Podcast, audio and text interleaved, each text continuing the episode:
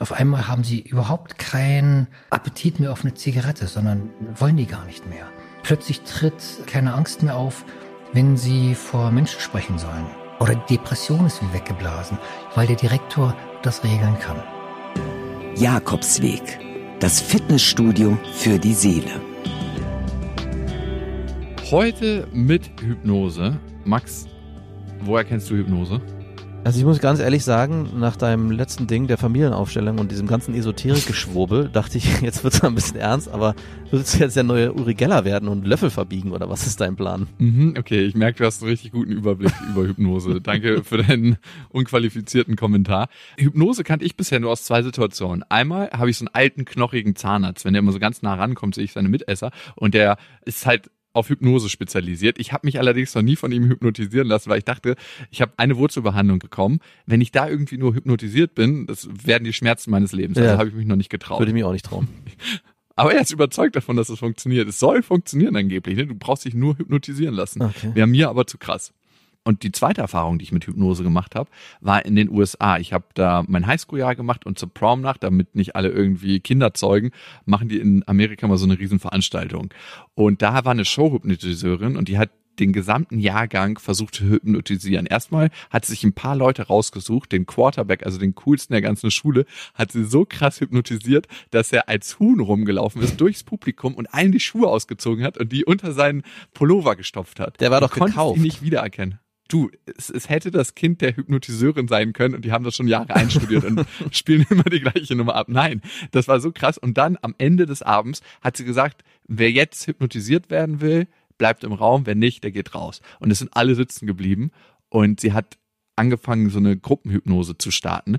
Und da habe ich das erste Mal gefühlt, wie es sich anfühlt, hypnotisiert zu werden. Und es ist so ein bisschen so, als ob du in so einen Dämmerzustand verfällst. Also es war auf jeden Fall krass. Es hat nicht so 100% funktioniert bei mir, aber es war auf jeden Fall krass. Was ich viel, viel spannender finde als Showhypnose ist die klinische Hypnose. Also klinische Hypnose, wie es mein Zahnarzt einsetzt bei Wurzelbehandlung. aber man kann ja Hypnose auch bei der Rauchentwöhnung einsetzen, ah. bei der Behandlung von Depressionen. Ach, dann könnte es mir vielleicht auch helfen, bei meiner lästigen Geschichte an den Fingern rumzuknabbern. Ganz ehrlich, wenn Hypnose bei der Rauchentwöhnung helfen kann und bei Depressionen, dann ist, glaube ich, dieses Fingerknabbern Klacks. Hm. Ich glaube, das funktioniert. Glaubst du, es funktioniert? Ich bin gespannt. Es hört sich auf jeden Fall nicht mehr nach so einem starken Esoterik-Geschwurbel an, wie ich es vorher dachte. Ja, ich bin mir auch nicht sicher und darum werde ich auch zwei Hypnotiseure ausprobieren. Einmal ist es einer der bekanntesten Showhypnotiseure Deutschlands, Uri Geller? Becker. genau. ne, Jan Becker. Und einmal ist es ein Doktor in der klinischen Psychologie und der ist auch Psychotherapeut, ist Ausbilder in der Hypnose und der heißt Dr. Norbert Pretz. Der ist so einer der Top-Leute in Deutschland. Und ich will herausfinden, was ist Hypnose wirklich? Was steckt dahinter? Wie funktioniert es auch? Weil mir machen Sachen immer Angst, wenn ich nicht weiß, wie sie funktionieren. Ja. Ich habe zwei ganz konkrete Themen, die ich damit reinbringen will. Und ich bin gespannt, was dabei rauskommt. Ich würde auch gern wissen, welche Themen dich so sehr beschäftigen, dass du dich hypnotisieren lässt. Hörst du ja eh gleich. Als erstes geht es für mich zu Jan Becker. Jan Becker lebt und arbeitet in Berlin. Er ist wahrscheinlich einer der bekanntesten Showhypnotiseure Deutschlands. Was will ich eigentlich bei der Hypnose? Was verspreche ich mir davon? Kann ich Hypnose als Überholspur nutzen, um ein paar Themen und Konflikte schneller aufzulösen? Eine ziemlich hohe Erwartungshaltung. Hypnose kann transformieren. Ne? Hypnose kann deine Wirklichkeit neu gestalten. Im Grunde genommen nutzt du in der Hypnose all die Prozesse, wie du sowieso tagtäglich deine Wirklichkeit gestaltest und wahrnimmst, ne? subjektiv. Mhm. Diese Prozesse nutzt du, um eine neue Wirklichkeit zu erschaffen für dich, also eine neue Perspektive zu haben, eine Persönlichkeitstransformierung hinzukriegen, also eine Veränderung oder gerade im Umgang mit diversen Problemstellungen dafür Lösungen zu finden. Hypnose ist vielleicht vielseitiger, als ich bisher dachte. Ich will nicht loskommen von Zigaretten, sondern eher von einem ungesunden und verletzenden Verhalten. Mein verletzendes und destruktives Verhalten meiner Ex-Freundin gegenüber. Bevor es losgeht, bittet mich Jan, ihn abzuholen, wo ich gerade in meiner Beziehung stehe. Wie läuft es zwischen mir und meiner Ex-Freundin? Sie ist gescheitert vor anderthalb Jahren ungefähr. Wir haben ein Kind zusammen. Und das war tatsächlich so eine der ersten Frauen, wo ich mir sehr viel vorstellen konnte und die ist sehr früh schwanger geworden. Jetzt ist es halt so, dass ich den Eindruck habe, in der Beziehung, wie wir jetzt sind, dass ich sie für irgendwas abstrafen will. Mhm. So. Schau, wen du verloren hast, mich. Ja. Den großen Jakob. Und dieses Gefühl wird ihr nicht gerecht. Ich habe das auch nicht zu entscheiden, ob sie ein super Mensch ist oder nicht, aber ich möchte ihr so nicht begegnen. Einmal als Mutter unserer Tochter und einmal als Mensch einfach. Mhm. Und ich glaube, das ist halt das größte Thema, was mich heute hierher führt. Und ich weiß nicht, ob dafür die Hypnose geeignet ist, daran zu arbeiten. Wir reden weiter und ich erzähle ihm von einer ganz spezifischen Sache, die in Streitsituationen mit meiner Ex-Freundin passieren. Es gibt keinen Menschen auf der Welt, der meine roten Knöpfe besser drücken kann als sie. Und ich merke immer wieder bei mir, dass je näher mir ein Mensch emotional steht, desto verwundbarer werde ich, desto reaktiver bin ich auf sein Verhalten. Und bei meiner Ex-Freundin und mir war es speziell in Streitsituationen so, dass es sich für mich anfühlte, als ob eine Bombe detonierte. In der Mitte der Explosion habe ich mich aufgelöst. Granatsplitter aus Vorwürfen hagelten in beide Richtungen. Am Anfang wurde ich noch wütend, aber irgendwann war es einfach nur noch so, dass ich aus der Situation raus wollte. Es war zu schmerzhaft für mich und um die Gefahr zu vermeiden, dass so eine schmerzhafte Situation entsteht, habe ich irgendwann den Kontakt komplett gemieden. Ich kapselte mich ab. Der Anfang vom Ende. Jan holt ein bisschen weiter aus, um mir Beziehungsdynamiken im Allgemeinen zu vermitteln. Na, zum einen geht's ja immer darum, dass wir, wenn wir auf andere Menschen treffen, tauschen wir immer Teile unserer Welt aus. Ja, mhm. also das darunterliegende Prinzip ist im Grunde genommen, Teile meiner Welt gehen in deine Welt über und Teile deiner Welt gehen in meine Welt über. Das mhm. können wir gar nicht verhindern. Ne? Das passiert automatisch.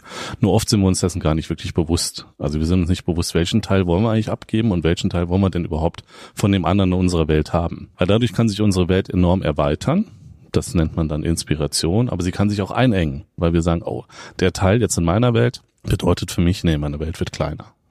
Und wenn wir uns das mal bewusst machen, gehen wir schon mal anders miteinander um, weil ein stetiger Austausch passiert. Und dann hast du noch so einen anderen Moment, wenn du, versuch das mal so zu erklären, wenn du dir vorstellst, du bist ein Alien Mhm. Und du untersuchst die Menschheit, bist Anthropologe und bist dann oben auf dem Mars und wirst jetzt plötzlich von einem Kumpel von dir in der Kneipe gefragt, sag mal, hey, was ist denn der Mensch für ein Wesen? Und du studierst den jetzt schon seit drei Millionen Jahren sozusagen. Und dann würdest du wahrscheinlich sagen, der Mensch ist ein bisschen seltsam. Der ist äh, schwächer als alle anderen. Die Sinne sind total begrenzt. Also der sieht nicht genau die Realität, wie sie da ist. Der hört auch nicht alle Töne. Ja, der kann auch nicht alles fühlen. Aber er hat zwei Dinge, die ihn total unterscheiden. Er kann zum einen eine Idee, die er hat, an jemand anderen kommunizieren und dann entsteht so eine Gruppenidee mhm. plötzlich. Ja, also eine Gruppe kann die Idee eines Einzelnen annehmen. Und wenn der eine neugierig ist und in der Ecke läuft, laufen viele nach und wollen auch mal sehen, was da ist. Ja, und so baut der Mensch immer gemeinschaftlich neue Welten auf. Aber wo will ich hin? Was hat das mit der Beziehung zu tun? In der Beziehung geht's immer darum, ohne dass wir das merken, dass wir auch gemeinschaftlich eine neue Welt erschaffen. Also du hast mit deiner Partnerin, du hast jetzt ein Kind, das daraus entstanden ist, das mhm. ist schon mal eine neue Welt und gleichzeitig Fall. ist ja auch deine Welt hat sich verändert und ihre Welt hat sich verändert. Das ist immer ein gemeinschaftlicher Prozess, der da entsteht. Und oft wollen wir dann aus dieser Gemeinschaft unser Ding machen. Also wir wollen nicht mal, dass die Welt gemeinschaftlich entstehen kann, sondern nee, die Welt soll so sein, wie ich sie gerne hätte. Mhm. Siehst du mich nicht, siehst du nicht meine Welt. Und dann machen wir eigentlich genau das Gegenteil. Wir verschließen uns und geben nicht mehr einen Teil meiner Welt in die andere Welt hinein, sondern im Grunde genommen wollen wir nur die Person in unsere Welt reinziehen, dass sie erkennt, guck mal, meine Welt ist echt viel schöner. Und da geht's darum, vielleicht nochmal so einen Moment zu finden, wie kann ich für mich eine Sicherheit finden, dass ich gemeinschaftlich mit dem anderen zusammen eine neue Welt entstehen lassen kann. Ja, auf jeden Fall. Das kann ich für mich bestätigen, dass ich die Unsicherheit meide, obwohl ich sie natürlich auch in anderen Kontexten immer wieder suche.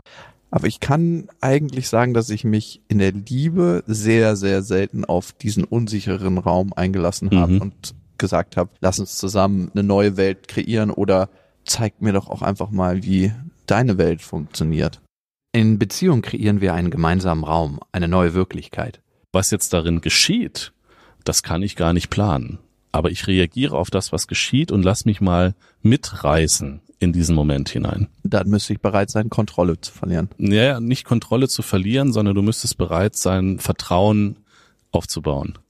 Es ist oft so, dass wir Kontrolle und Vertrauen vertauschen. Und hier geht es tatsächlich um so, ich vertraue auf den Moment, dass irgendwas geschehen wird, aber ich muss nicht die Kontrolle darüber haben, was geschieht mhm. sondern ich mache mich eigentlich viel aufmerksamer dadurch, dass ich beobachte, was geschieht gerade und wie kann ich darauf reagieren, was da passiert. Und das ist eher Vertrauen in sich selbst zu haben oder Vertrauen in den Prozess zu haben. Ja, Dass ich die Fähigkeit habe, in der Situation adäquat auf den Moment zu reagieren. genau. Hm. Und auch zu beobachten. Also wenn du dir zum Beispiel in der Kommunikation dir das anschaust, wir denken alle, wir sind ja so schlau und wir wissen zu allem irgendwas zu sagen und oft passieren so Streitthemen, weil wir nicht wirklich lange genug zuhören, sondern uns sagt ein Kumpel irgendwie was oder eine Freundin und plötzlich reagieren wir sofort und sagen, ah, das ist doch so und so, ja.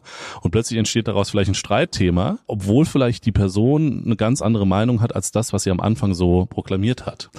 Und wenn wir lernen, mal uns zurückzunehmen, zuzuhören, viel mehr zuzuhören, unsere innere Uhr ein bisschen zu verlangsamen und zu beobachten und einfach mal die Stille Dinge regeln lassen, dann entsteht da auch wieder was Neues, mit dem wir überhaupt gar nicht gerechnet haben.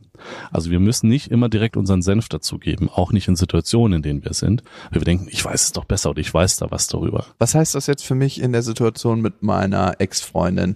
Heißt das, die Situation einfach mehr wahrzunehmen in dem Kontext Ja, und gar nicht so schnell in die Reaktion zu gehen, sondern erstmal Genau. in die Beobachtung? ganz genau. Ja, weil immer dann, Hypnotisierst du mich eigentlich gerade schon? wir fangen schon an die ganze Zeit. Spürst du schon was?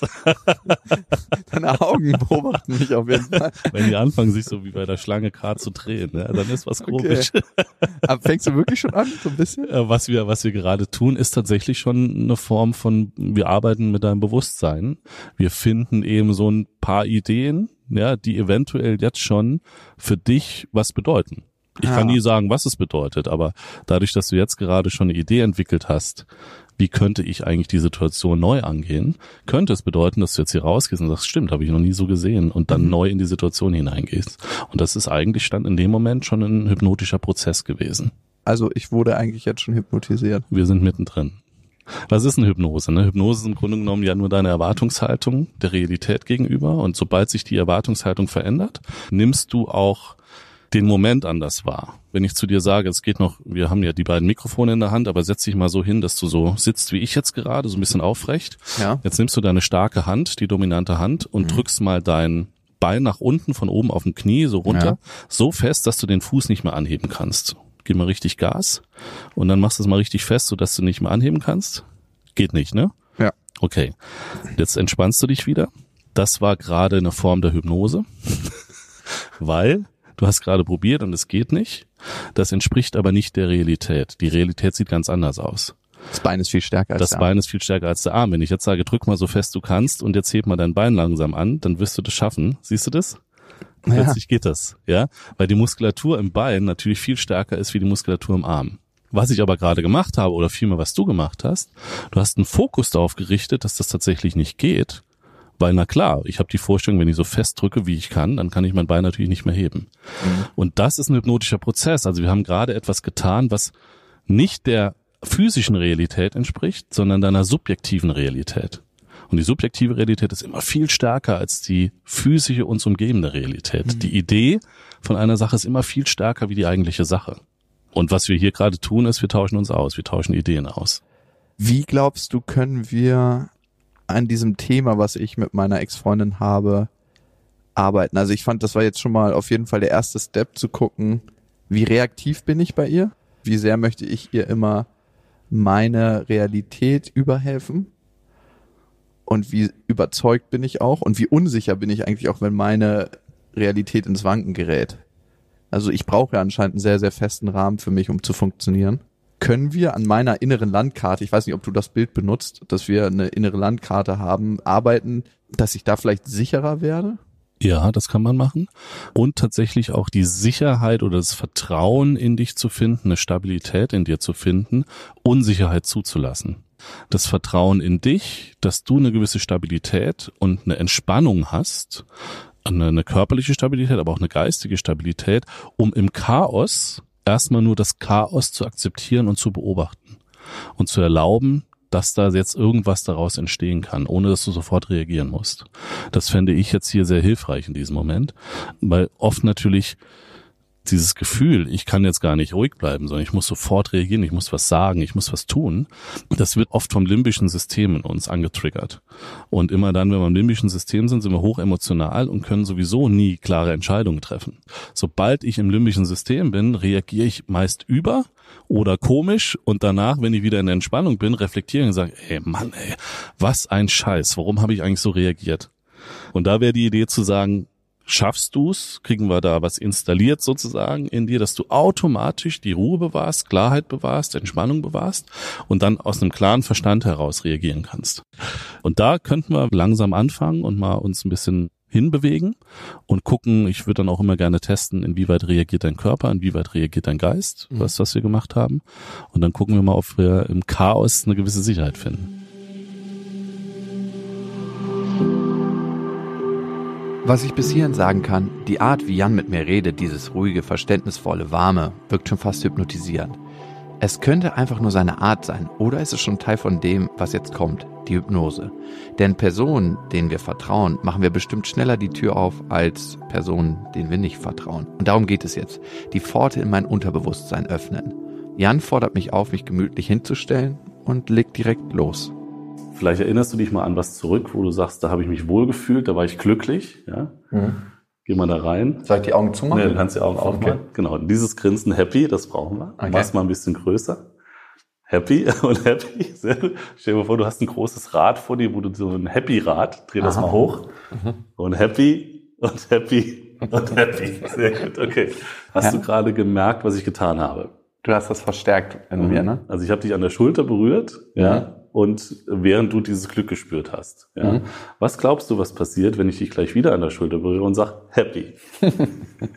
Wie fühlt sich das jetzt an? Gut. Gut, ja.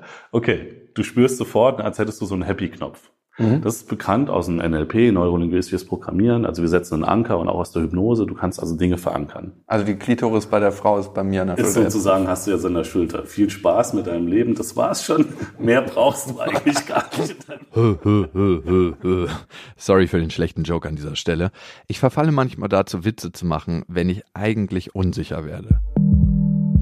Jan ist nett und wirkt seriös und trotzdem ist das Gefühl komisch, dass er gleich in mein Unterbewusstsein absteigen soll und dort eine neue Ordnung schafft.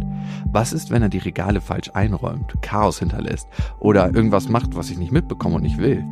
Eigentlich ist es ja so, als ob man jemandem fast Fremden den Schlüssel für seine innere eigene Wohnung hinterlässt. Jetzt äh, setzt du mal deine Füße fest auf die Erde mhm. und lehnst dich mal ein bisschen weiter nach hinten an, dass du entspannt sitzt. Legst mal die Hände auf die Oberschenkel Mhm. Sehr gut. Und jetzt gerade dieses Happy-Gefühl, ja, was würdest du sagen, wenn du dir eine Farbe zuordnen solltest? Was wäre das für eine Farbe? Pink. Pink, okay. Mhm. Und was wäre das für ein Geräusch? Was wäre das für ein Klang? Ein Chor, der so gemeinschaftlich anfängt zu singen. Ein A Cappella-Chor. Ein A Cappella-Chor, der gemeinschaftlich anfängt zu singen. Okay, super. Und was wäre das für ein Wort für dich, das dieses Gefühl beschreiben würde? Oh, happy day. und das singt, singt der Chor. Das ist perfekt. Okay, super. Wir aktivieren jetzt erstmal deine Vorstellungskraft. Ich stelle dir ein paar Fragen und du antwortest einfach auf diese Fragen. Hast du heute Morgen was gefrühstückt? Ja. Mhm, beschreib mal dein Frühstück. Ich habe mir Haferbrei gemacht, weil ich kein frisches Obst mehr hatte, habe ich Trockenobst genommen. Ananas, Mango klein geschnitten und habe das in den Brei eingemischt und habe das 30 Minuten ziehen lassen und dann gegessen. Beschreib mal, wie du hierher gekommen bist. Und von diesen Fragen, die darauf abzielen, dass ich Dinge beschreiben soll, kommen jetzt noch ein paar. Sie haben einen Zweck.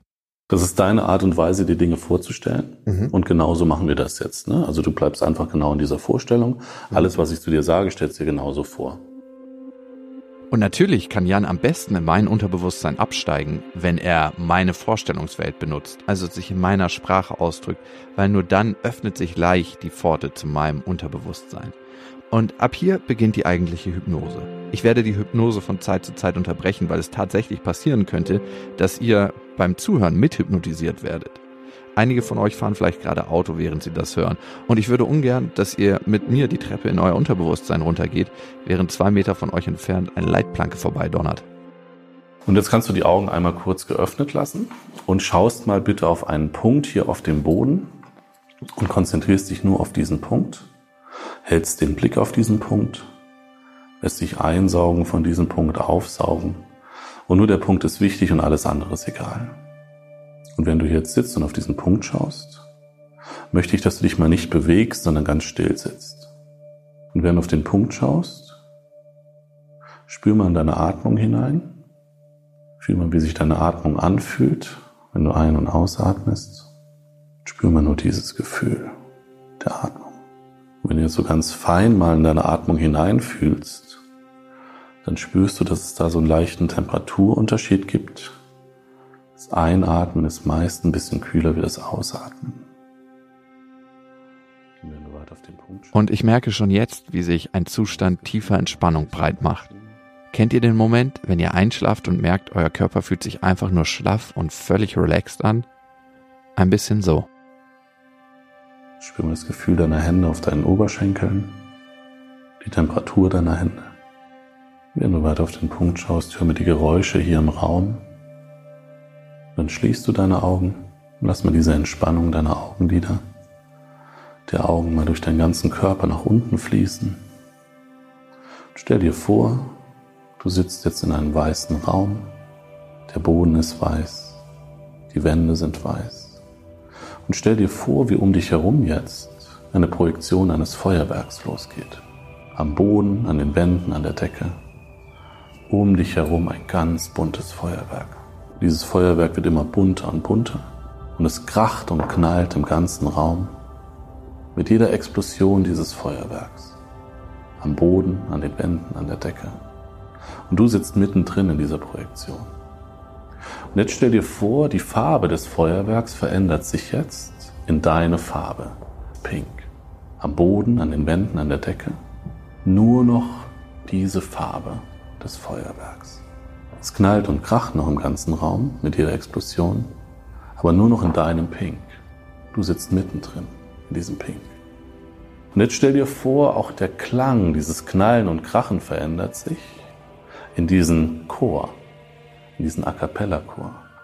Mit jeder Explosion dieses pinken Feuerwerks hörst du diesen A cappella Chor im ganzen Raum. Und jetzt stell dir vor, wie die Farbe, dieses Pink jetzt von den Wänden abgestrahlt wird und dich jetzt voll und ganz umhüllt. Wie ein Konkon, Raum der Sicherheit, wie im Mutterleib. Vollkommen getragen und umspült von diesem Pink. Und genieß mal dieses Pink, diese Freude um dich herum, um deinen ganzen Körper. Es macht sich langsam ein angenehmes Gefühl in mir breit. Im Moment, wo alles um mich herum explodiert, fühle ich mich entspannt und glücklich. Ich bin nicht vollkommen weggetreten, aber vollkommen in die Vorstellung eingesogen. Und auch jetzt dringt der Klang von außen in dich ein, dieser Chor, dieses Geräusch, dieser Klang durch jede einzelne Zelle deines Körpers in deinen Körper hinein. Und jetzt stell dir vor, wie du selbst anfängst, aus dir raus in diesem Pink zu erstrahlen. Und während du jetzt hier sitzt, in diesem Pink erstrahlst, in diesem A cappella in diesem Klang erstrahlst, in den Raum hinein, ändert die Farbe des Feuerwerks an den Wänden wieder die Farbe. Es wird wieder bunt und laut, es knallt wieder im ganzen Raum, am Boden, an den Wänden, an der Decke. Aber du sitzt jetzt in der Mitte und strahlst in diesem Pink, erstrahlst in diesem Klang, voller Sicherheit, voller Ruhe, voller Ausgeglichenheit, voller Stärke und Kraft. Ihr merkt, was hier passiert, ne? Genau hier versucht Jan, meine alte Verknüpfung mit der Situation mit einem neuen Gefühl zu verbinden. Das Chaos, der Streit soll nicht mehr als unangenehm und schrecklich empfunden werden. Und vielleicht ergeben sich daraus neue Handlungsmöglichkeiten im nächsten Streit. Denn nur in der Panik habe ich nicht viele Reaktionsmöglichkeiten. Und von diesem Moment an, jedes Mal, wenn um dich herum das Chaos losbricht, fängst du automatisch an, in diesem Pink zu strahlen, bleibst ruhig, entspannt, voller Selbstbewusstsein, voller Selbstvertrauen. Vertrauen in dich, Vertrauen in den Moment. Und jedes Mal, wenn du jetzt nur an die Farbe denkst, nur an den Klang denkst, reagiert dein Körper sofort mit Stabilität und Stärke und Kraft. Und während du hier sitzt und weiter vor dich hinstrahlst und genießt, zähle ich jetzt gleich bis fünf. Bei fünf angelangt, öffnest du deine Augen, bist wieder zurück im Hier und Jetzt. Und fünf zurück im Hier und Jetzt, und strecken. Willkommen zurück. Danke. Wie geht's dir? Gut. Gut. Jan macht jetzt einen kleinen Test mit mir, ob die Hypnose wirklich wirkungsvoll war und sich dieses positive Gefühl assoziiert mit meiner Farbe Pink und dem Chor wirklich in mir verankert hat und mir Stabilität bringt. Und er testet es genau so. Er versucht, meinen ausgestreckten rechten Arm runterzudrücken, wenn ich an nichts denke. Und es geht relativ einfach. Dann versucht er es, während ich an meine Farbe und den Chor denke. Und es geht einfach nicht mehr. Jedenfalls nicht mehr so leicht. Also wenn man Panzer ranhängen würde, vielleicht. Aber nicht einfach mehr so. Und das alles, so Jan, hat einen Sinn. Was wir gerade hergestellt haben, ist eine Selbstwirksamkeit. Das bedeutet, was du mir eben erzählt hast, hat mir gezeigt, da ist eine Situation in deinem Leben, wo du die Kontrolle verloren hast. Scheinbar. Das Gefühl hast du, mhm. ja. Und jetzt hast du etwas an der Hand, wo du sofort reagieren kannst. Das bedeutet, du bist wieder selbstwirksam gleichzeitig verbunden mit Ruhe und Sicherheit in mir selbst, aber um mich herum kann gerne das Feuerwerk ausbrechen. Ich muss nicht selbst zum Feuerwerk werden. Mal schauen, ob ich durch diese kurze Hypnose meinen kleinen beschaulich positiv besetzten Bunker schaffen konnte, in den ich einkehren kann, wenn es gerade zu heftig wird in Streitsituationen. Vielleicht ist es auch einfach nur das Wissen, dass es diesen Ort gibt. Mein logischer Verstand sagt in beiden Fällen, nein, auf gar keinen Fall. Aber der nächste Streit kommt bestimmt. Und genau dann kann ich es testen. Ich habe auf jeden Fall ein bisschen besser verstanden, wie Hypnose funktioniert. Zumindest die, die einen Mehrwert für das eigene Leben hat. Es ist nicht dieses Ich bin völlig weggetreten und wache irgendwann aus einem schlafähnlichen Zustand auf. Falls die Hypnose von gerade eben einen positiven Effekt hat, wie funktioniert das genau? Ich möchte mir eine zweite Perspektive auf Hypnose verschaffen, ein zweites Experiment. Wie wenn ich eine Diagnose mit Tragweite von einem Arzt bekomme, dann konsultiere ich mit Sicherheit noch einen zweiten Experten, um diese Diagnose zu verifizieren. Oder eben nicht. Ich bekomme einen Termin bei Dr. Norbert Preetz und fahre mit dem Zug in sein Institut nach Magdeburg. Norbert Preetz ist ein klinischer Psychologe und hypnotisiert nicht nur, sondern bildet seit über 20 Jahren aus. Er hat nochmal einen neuen Blick auf Hypnose. Hypnose ist ein Zustand, der den Zugang zum Unterbewusstsein ermöglicht. Ich beschreibe das gerne an dem Bild des Eisberges. Ein Zehntel des Eisbergs guckt raus. Dieser Teil entspricht unserem Verstand. Das Bewusstsein beinhaltet unser Kurzzeitgedächtnis, unseren Willen, unsere Zielstrebigkeit, aber die ganz wichtigen Dinge im Leben, wie tiefe Glaubenssätze, ich bin wertvoll oder ich bin wertlos oder das Leben ist leicht oder es ist nur etwas wert, wenn ich es mir schwer erarbeitet habe, Glaubenssätze, aber auch Gefühle wie Wut, Traurigkeit, Angst, also die, die immer wieder auftauchen können ohne erkennbaren Grund, werden im Unterbewusstsein verwaltet und aufbewahrt. Dann das Unterbewusstsein steuert unsere Mimik, unsere Gestik, unsere Automatismen und auch unsere Gewohnheiten. Wenn man gute Gewohnheiten hat, toll, dann ist es wie beim Autofahren. Das erleichtert einem das Leben sehr. Wenn man schlechte Gewohnheiten hat, wie Nägel kauen, Rauchen und so weiter, dann kann man diese Gewohnheiten nicht mit bewusster Anstrengung überwinden oder nur ganz schwer in, seltenen Fällen und meist nicht lang andauernd. Hypnose ist nicht, dass ich meinen Willen verliere. Also es ist nicht so, dass das Bewusstsein ausgeschaltet wird, sondern das Gegenteil ist der Fall. Man ist in aller Regel sehr klar und ruhig im Kopf, die Gedanken sind ruhig und man hat einen Zugang zum Unterbewusstsein. Wie kann man sich das vorstellen? Ich erkläre das gerne an dem Bild einer Fabrik. Da gibt es 100 Menschen, die arbeiten da. Um das Beispiel zu vereinfachen, gibt es jetzt nur einmal den Direktor, den Geschäftsführer, und einen, sagen wir, Hausmeister oder Pförtner. Der Direktor hat Zugang zu den Konten, zu den Finanzen, der kann die Abteilungsleiter befehligen und, und, und, und. Wenn etwas verändert werden soll in der Firma, dann wird sich ein Coach an den Direktor wenden und nicht an den Hausmeister, weil die Möglichkeiten des Hausmeisters sehr begrenzt sind. Der Hausmeister entspricht unserem Bewusstsein, unseren bewussten Möglichkeiten und der Direktor entspricht unserem Unterbewusstsein. Hypnose ist wie, wir haben ein Telefon, ein Handy in der Hand und wir rufen jetzt den Direktor an. Dann haben Sie das Gefühl, ich spreche zu Ihnen. Weil Sie sind bei Bewusstsein, Sie kriegen alles mit.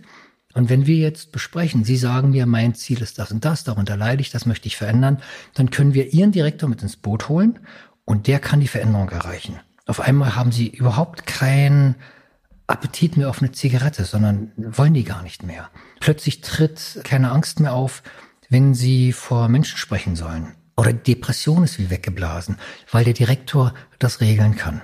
Wie funktioniert das? Also wie wird dieser Zustand erreicht, dass man mit dem Direktor sprechen kann? Und wie funktioniert das auf einer psychologischen Ebene? Eine Definition, die ich sehr praktisch finde, ist Umgehung des kritischen Faktors. Das heißt, dass eine Botschaft ins Unterbewusstsein gelangt, ohne dass ich der bewussten Widerstand entgegensetze oder ohne dass ich die hinterfrage.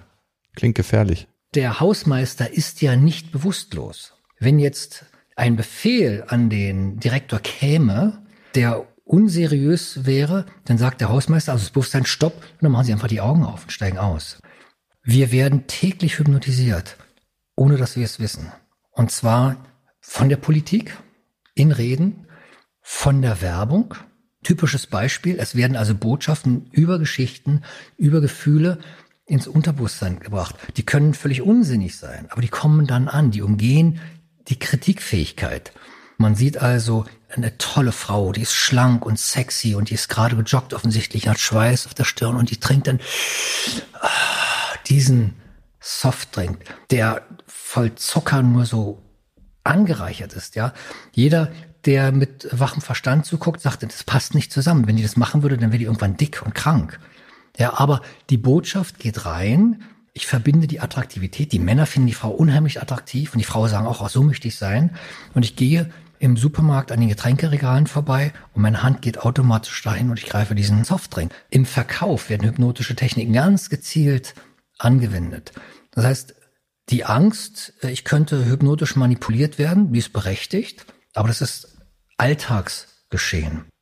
Wie weit kann das denn gehen? Könnte ich zum Beispiel, wenn ich in einer hypnotischen Trance bin, sexuell missbraucht werden?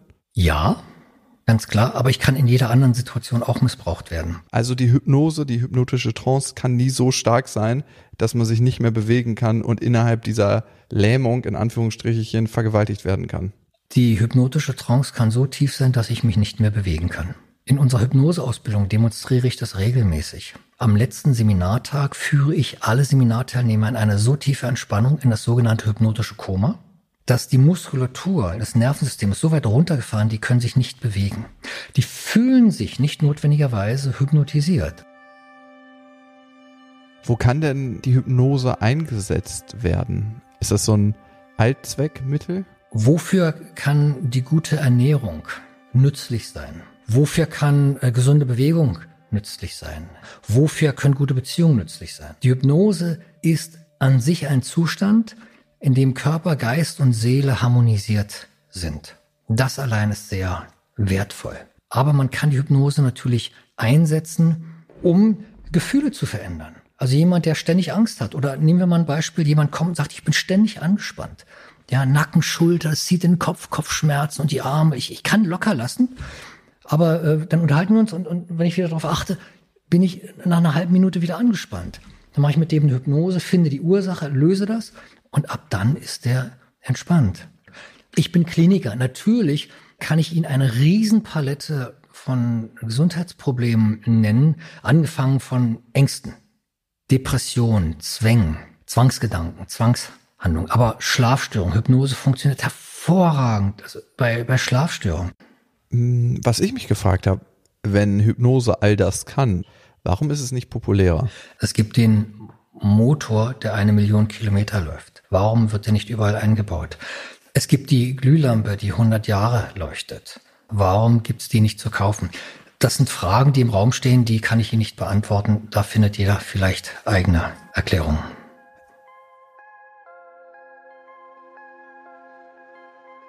Jetzt wird es ein bisschen mystisch und das Ganze bekommt so einen kleinen Beigeschmack. Ich höre zwischen den Zeilen, es ist eine Methode, die zu effektiv ist und deshalb nicht überall eingesetzt wird. Wie seriös ist die Aussage von jemandem, der Hypnoseausbildung im großen Stil verkauft? Michael Preetz scheint aber auch wirklich innerlich davon überzeugt zu sein, was er da macht. Er wirkt nicht auf mich wie ein Faker. Ich muss es einfach ausprobieren. und vorher mal die Wissenschaft mit ins Spiel holen. Gibt es denn eine wissenschaftliche Nachweisbarkeit von der Wirksamkeit von Hypnose? Also es gibt viele, viele, viele Studien. Eine Operation, ein Unfall, eine, eine tiefe Wunde heilt zwei bis drei Wochen schneller, wenn Hypnose zusätzlich angewendet wird. Ja, also hypnotische Suggestionen wirken.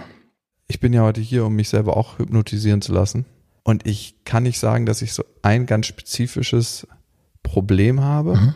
Eine Sache ist psychologisch, vielleicht ein Glaubenssatz, den ich noch nicht so ganz erörtern konnte, aber mhm. nennen wir ihn mal, wenn ich nichts tue, bin ich nichts wert. Mhm.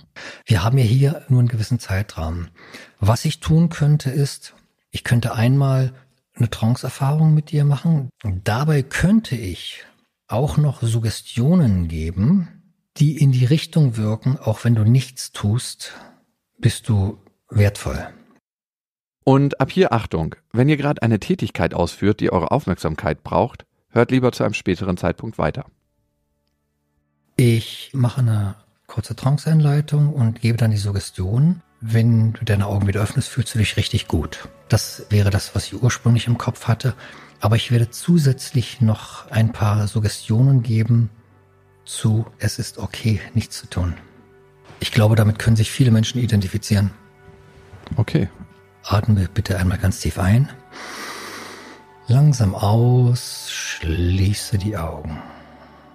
Und entspanne jetzt die Muskeln deiner Augen. Entspanne alle Muskeln deiner Augen bis zu dem Punkt, an dem sie so tief entspannt sind, dass sie sich nicht mehr öffnen lassen, wenn du versuchst, die Augen zu öffnen. Und wenn du deine Augen so tief entspannt hast, dass sie sich nicht mehr öffnen lassen, wenn du versuchst, sie zu öffnen, dann teste und überzeuge dich, dass sie sich nicht öffnen lassen. Wunderbar. Nimm dieses Gefühl der Entspannung wahr, nimm es als Modell für die Entspannung des ganzen Körpers. Lass dieses Gefühl der Entspannung jetzt in deiner Vorstellung wie eine Welle über den ganzen Körper fließen, vom Kopf bis zu den Füßen.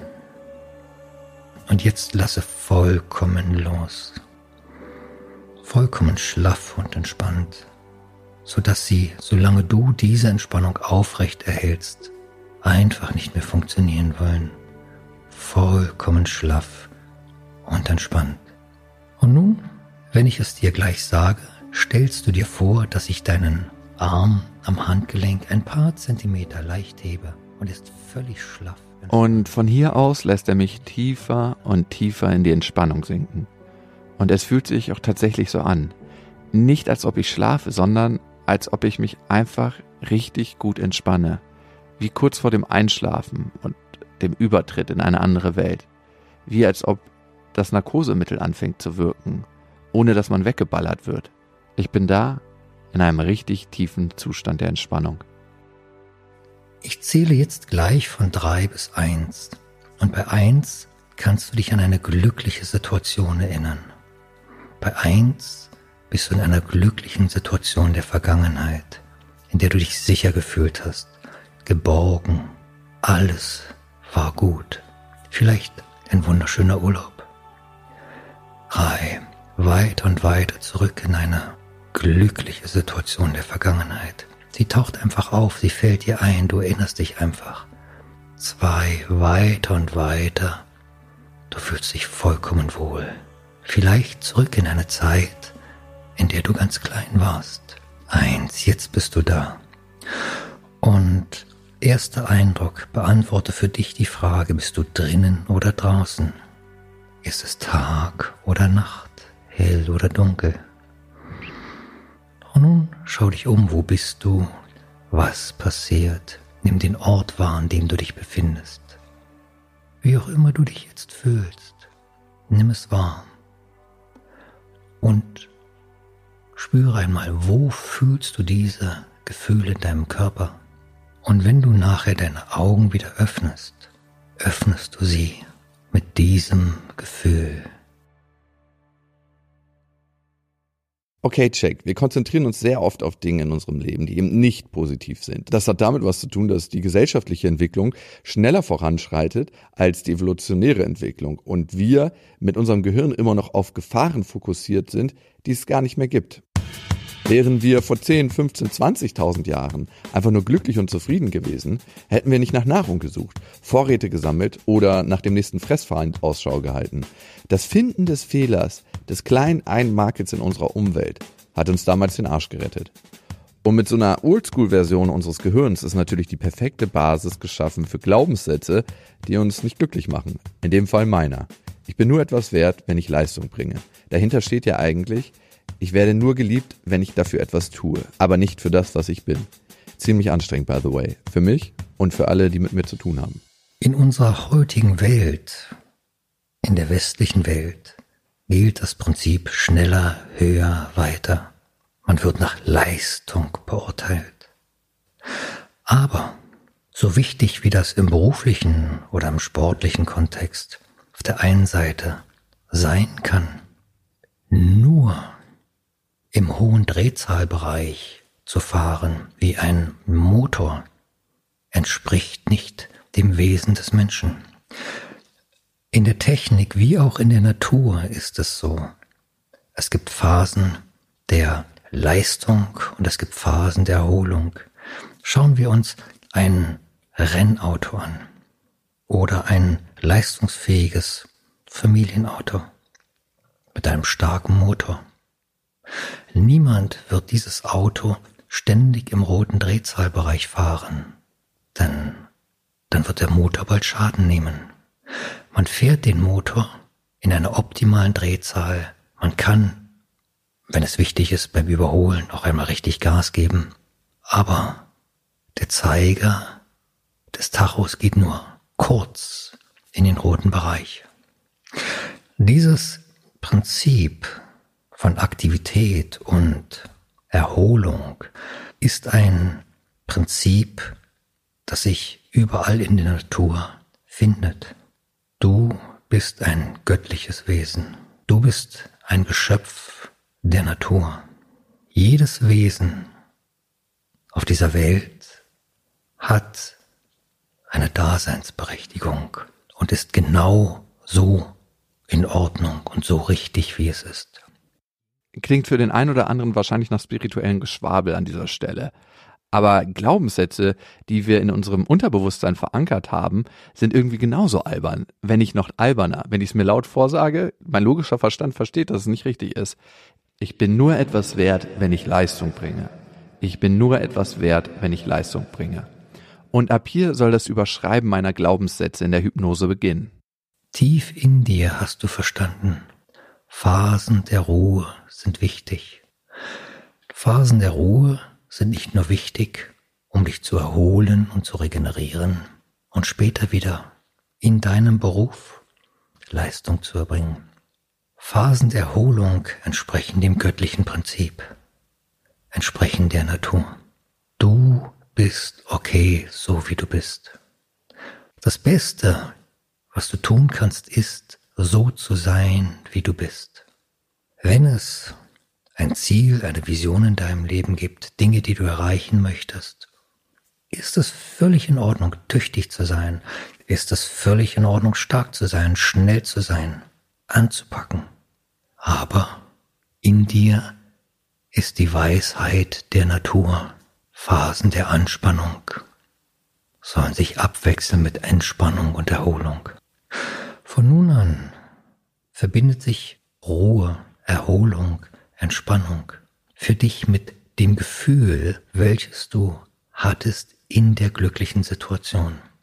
Von nun an verbindet sich Erholung, Entspannung, Ruhe für dich bewusst und oder unbewusst mit diesem wunderbaren Gefühl aus der glücklichen Situation. Und hier wiederholt er es noch ein paar Mal um es zu verankern. Und wenn ich gleich bis drei zähle, öffnest du bei drei die Augen. Du bist ausgeruht, erholt, frisch und wach wie nach einem tiefen, erholsamen Schlaf. Und du nimmst dieses gute Gefühl mit in dein Wachbewusstsein. Eins, zwei und drei. Du öffnest die Augen, du atmest tief ein. Und wenn du magst, reckst und streckst du dich und du nimmst wahr, wie gut du dich fühlst. Wer die komplette und hier für den Beitrag ungekürzte Hypnose einmal machen will, kann das gerne ausprobieren. Ich habe sie in den Show Notes auf einer extra Plattform für euch kostenlos bereitgestellt. Klickt einfach den Link an. Die Frage, die bleibt. Fühle ich mich wirklich so, wie mir gerade suggeriert wurde, glücklich, gut entspannt? Erstmal dazu. Ja, ich fühle mich ein bisschen besser. Aber wie stabil ist dieses Gefühl? Kann ich wirklich Glaubenssätze in so kurzer Zeit überschreiben? Langfristig und stabil, also so, dass es anhält? Das wäre fast ein Wunder. Es wird für mich Zeit, neurowissenschaftlich darauf zu gucken.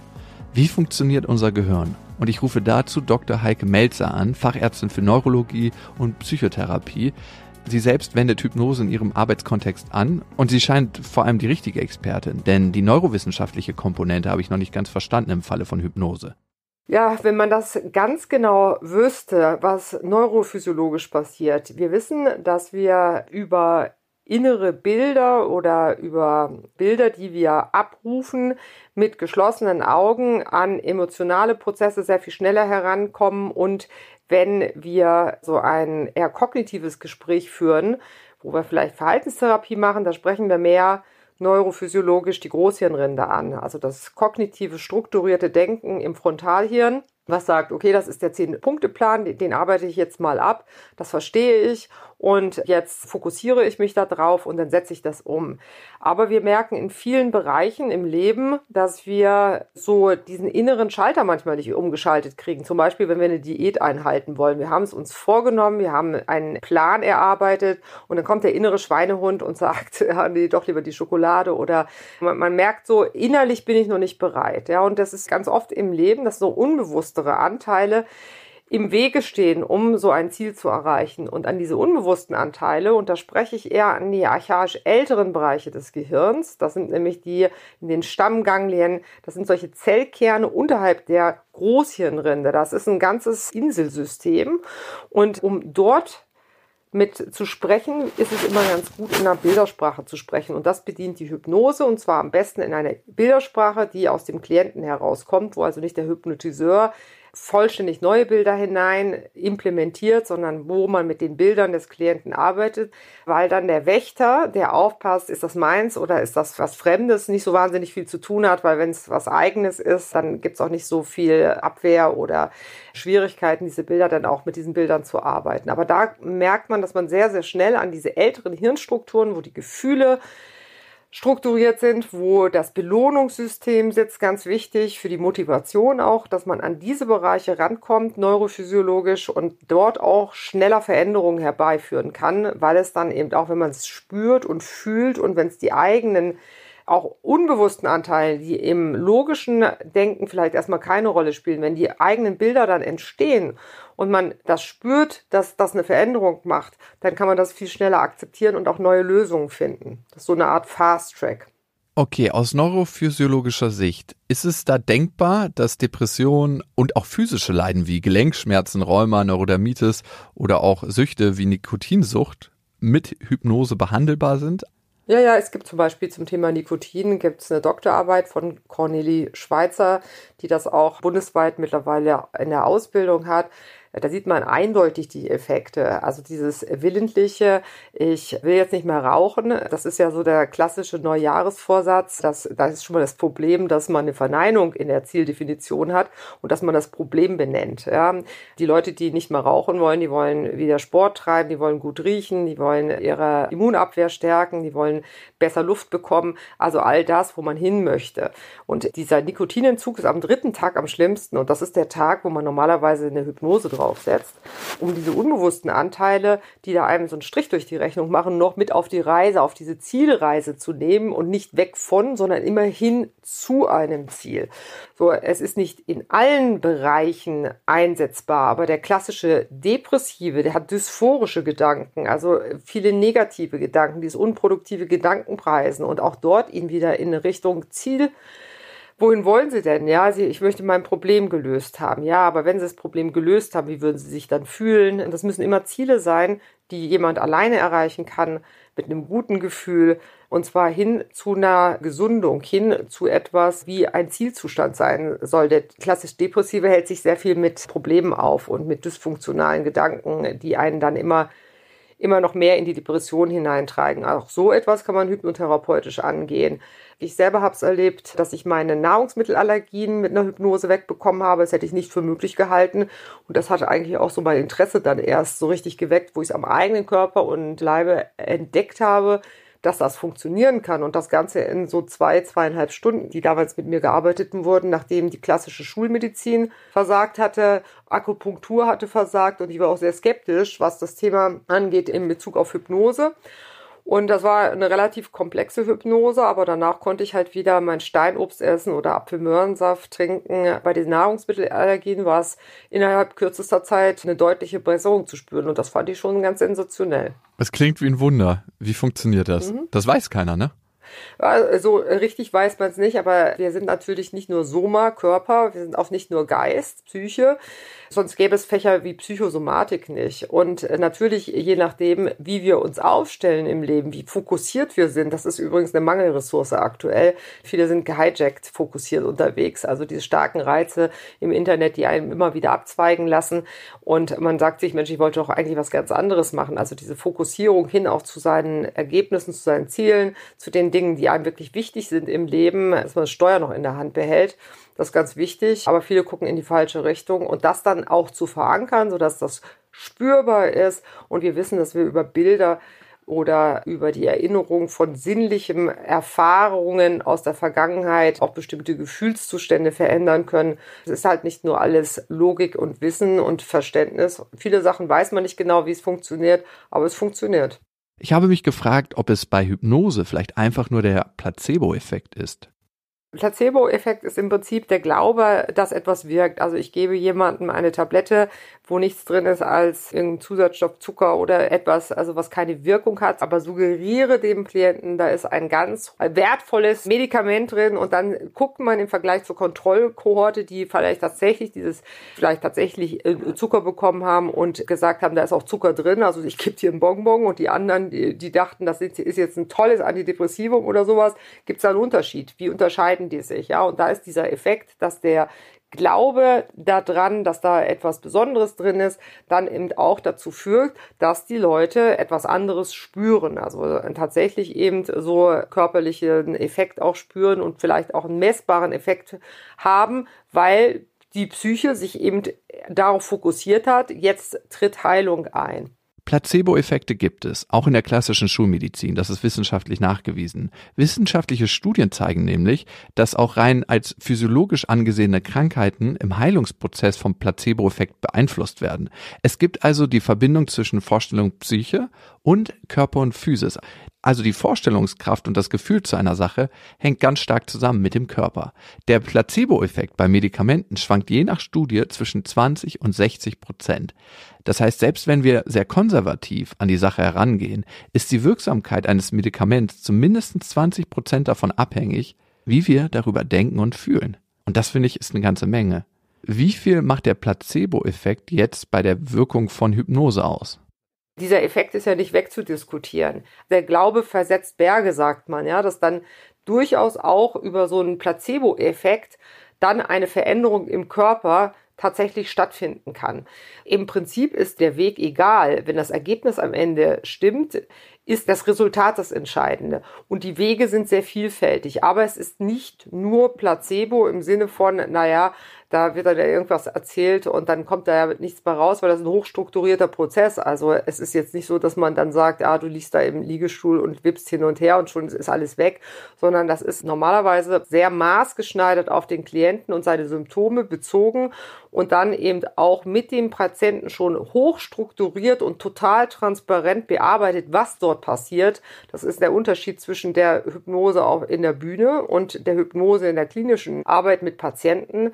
Also das ist eine Vorarbeit, die da zu leisten ist. Viele Leute haben eine ganz falsche Vorstellung von der Hypnose. Ich vergleiche das immer eher so mit, wenn sie morgens aufwachen und im Traum haben wir ja sehr viele so unbewusste Anteile. Da ist die normale Alltagslogik aufgehoben und wir sind in einer Situation, die schon 20 Jahre zurück ist, aber mit Leuten, die wir jetzt gerade erst im Leben kennengelernt haben und solche Sachen, da ist das ja zwischen Bewusstsein und Unbewusstsein, gibt es ja da so eine Art Kurzschluss und die Psychoanalyse arbeitet dort auch sehr mit der Traumdeutung. Aber wenn wir so am Aufwachen sind und der Traum war besonders schön, schön, dann sind wir in so einem halbwachen Zustand. Also wir könnten sofort aufstehen, aber wir denken uns manchmal, oh, der Traum war aber so angenehm, den würde ich jetzt gern doch noch ein bisschen weiter träumen. So, das ist so ein Zustand zum Beispiel, wo man sagen würde, den würde ich vergleichen auch mit dem Bewusstsein einer Trance oder in dieser Hypnose.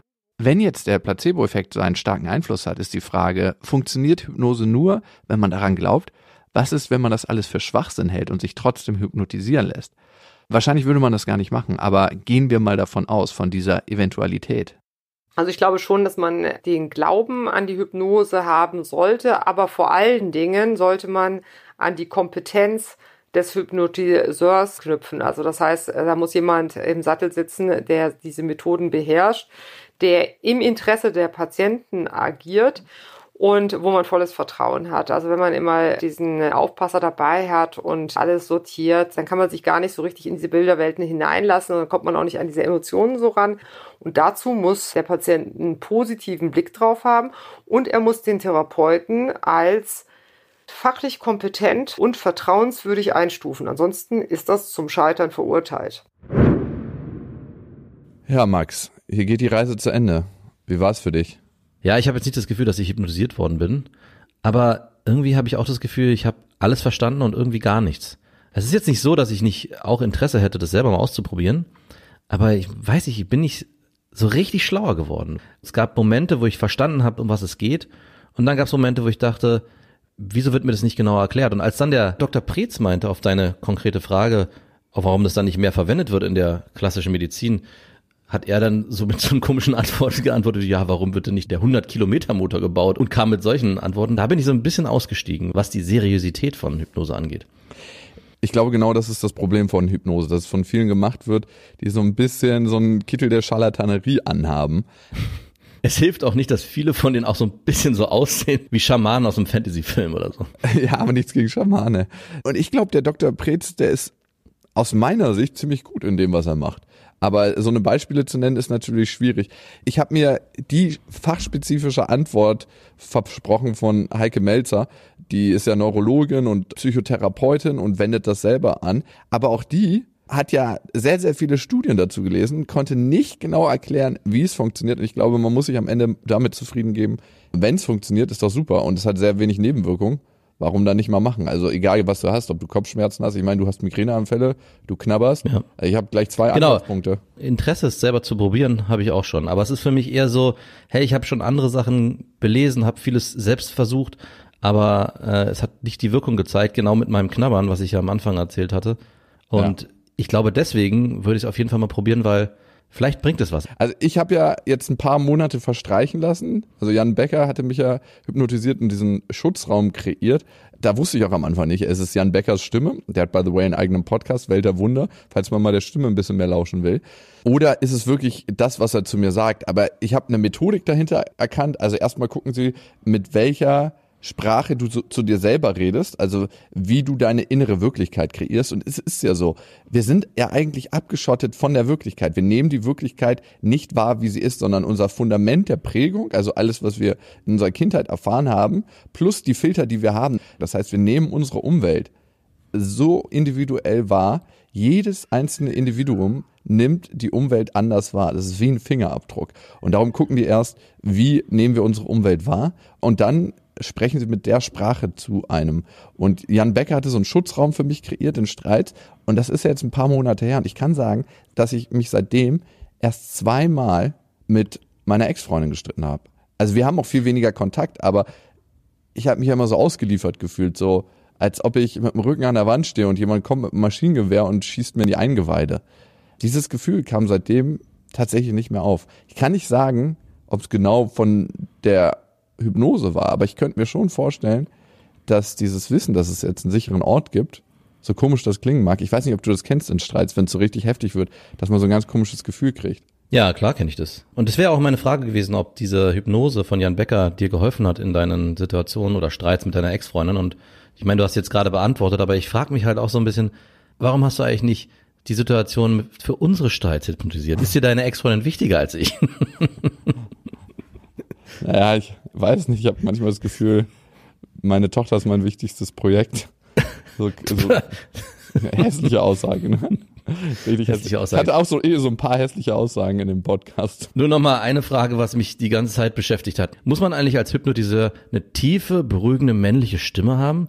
Weil bei beiden hatte ich nach einer gewissen Zeit, Jan Becker und Dr. Preetz, dass ich alleine durch die Stimme hypnotisiert worden bin. Ja, das ist die Art, wie sie reden. Das habe ich so beim Rausgehen den Preetz gefragt, weil der eigentlich eine relativ hohe Sprechstimme hat. Das hat er sich antrainiert. Also die reden dann mhm. irgendwann so. Jan Becker hat von Natur aus eine tiefe Stimme, aber der Preetz hat eigentlich eine hohe Stimme. Was letzten Endes mein Schluss ist aus der ganzen Sache, ich bin in vielen Punkten überhebliches Arschloch, weil ich es, glaube ich, manchmal nicht aushalte, wie mich Menschen wirklich sehen würden, wenn sie tief in mich reingucken. Und vielleicht, weil ich gar nicht in manchen Punkten so selbstbewusst bin. Und das kommt in diesen Streits raus mit meiner Ex-Freundin. Und diesen Schutzraum zu kreieren, ist ganz gut, um mal ein bisschen rauszuluken.